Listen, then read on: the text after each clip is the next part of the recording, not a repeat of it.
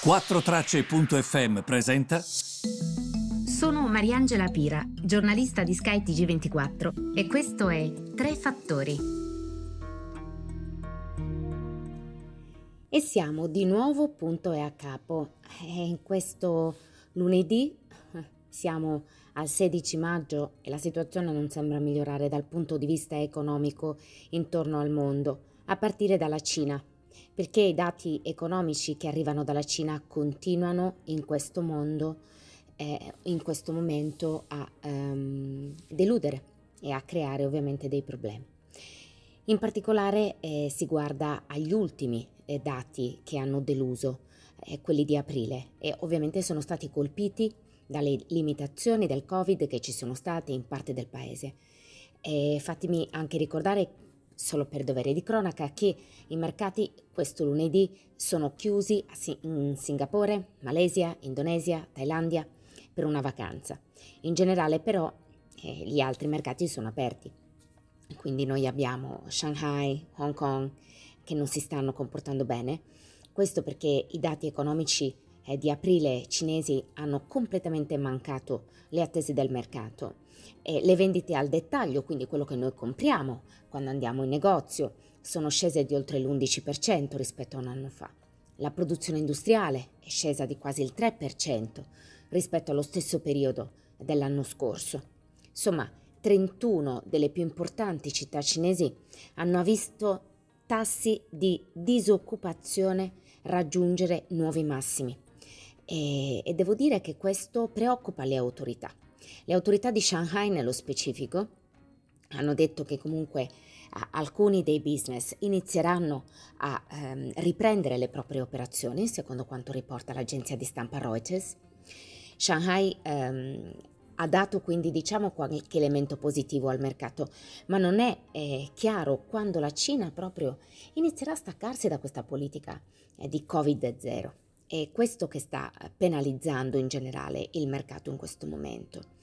E c'è molta volatilità, ovviamente ci sono preoccupazioni relative all'inflazione, abbiamo visto il su e giù dei mercati la scorsa settimana preoccupati di quello che sta accadendo soprattutto negli Stati Uniti. I mercati europei potrebbero vivere un'altra giornata difficile è difficile proprio per questo che sta accadendo nel mondo. Da una parte la preoccupazione per il rallentamento cinese, dall'altra i prezzi che schizzano a rialzo negli Stati Uniti e eh, l'Europa guarderà anche agli sviluppi geopolitici in una regione eh, che comunque vede eh, la Finlandia annunciare che comunque eh, si è candidata per raggiungere l'alleanza militare NATO. Ed è una mossa storica eh, per il paese nordico, perché ha avuto una politica lunga decenni di neutralità militare fino ad adesso.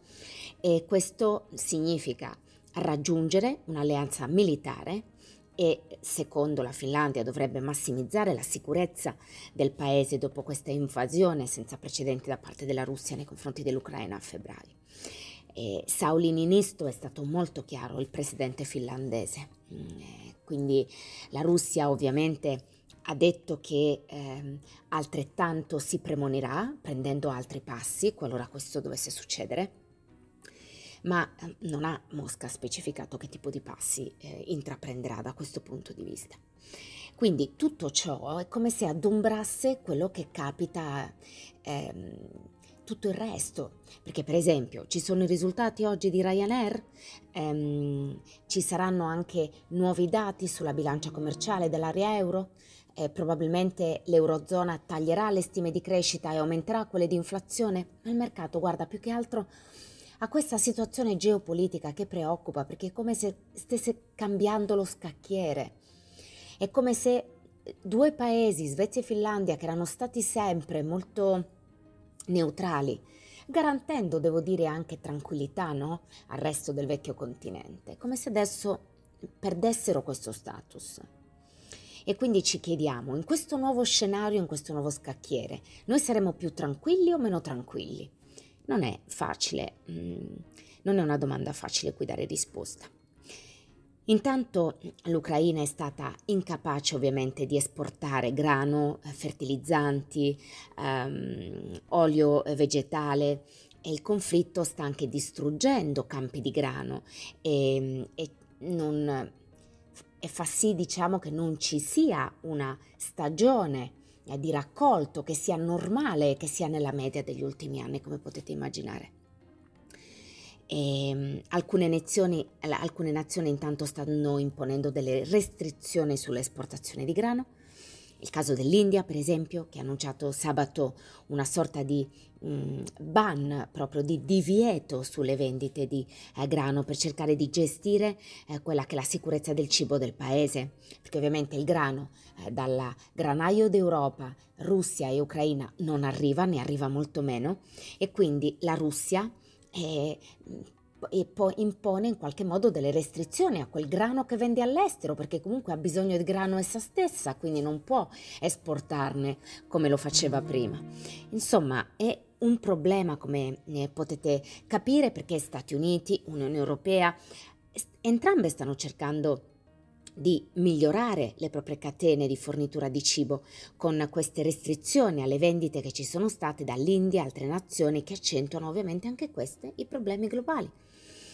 E I ministri stranieri del G7 nel weekend hanno detto molto chiaramente che la guerra in Ucraina sta crescendo il rischio eh, di una crisi um, proprio di nutrizione globale.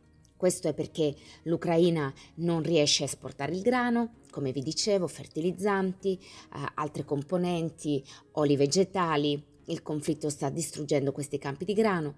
Questo ovviamente ha accresciuto ehm, eh, il bisogno, la necessità di acquistare il grano da parte di altre nazioni in altre parti del mondo, ma in queste parti del mondo, vi dicevo l'India come esempio, se ne sta esportando meno perché serve a loro.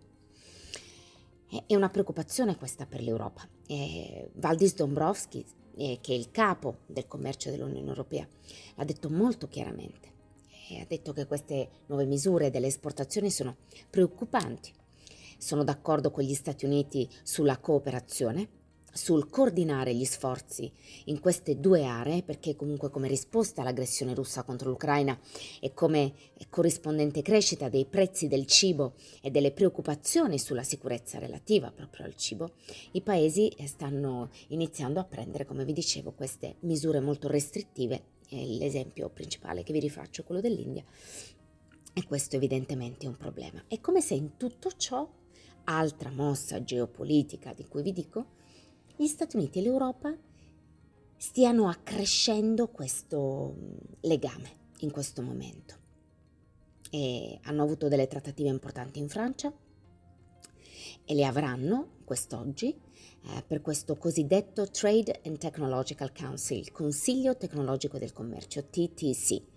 È un consiglio congiunto, Stati Uniti e Unione Europea, che è stato messo insieme nel 2021 per cercare di restaurare i legami transatlantici, dopo che eh, l'era di Trump ovviamente aveva portato dazi, disaccordi, eccetera.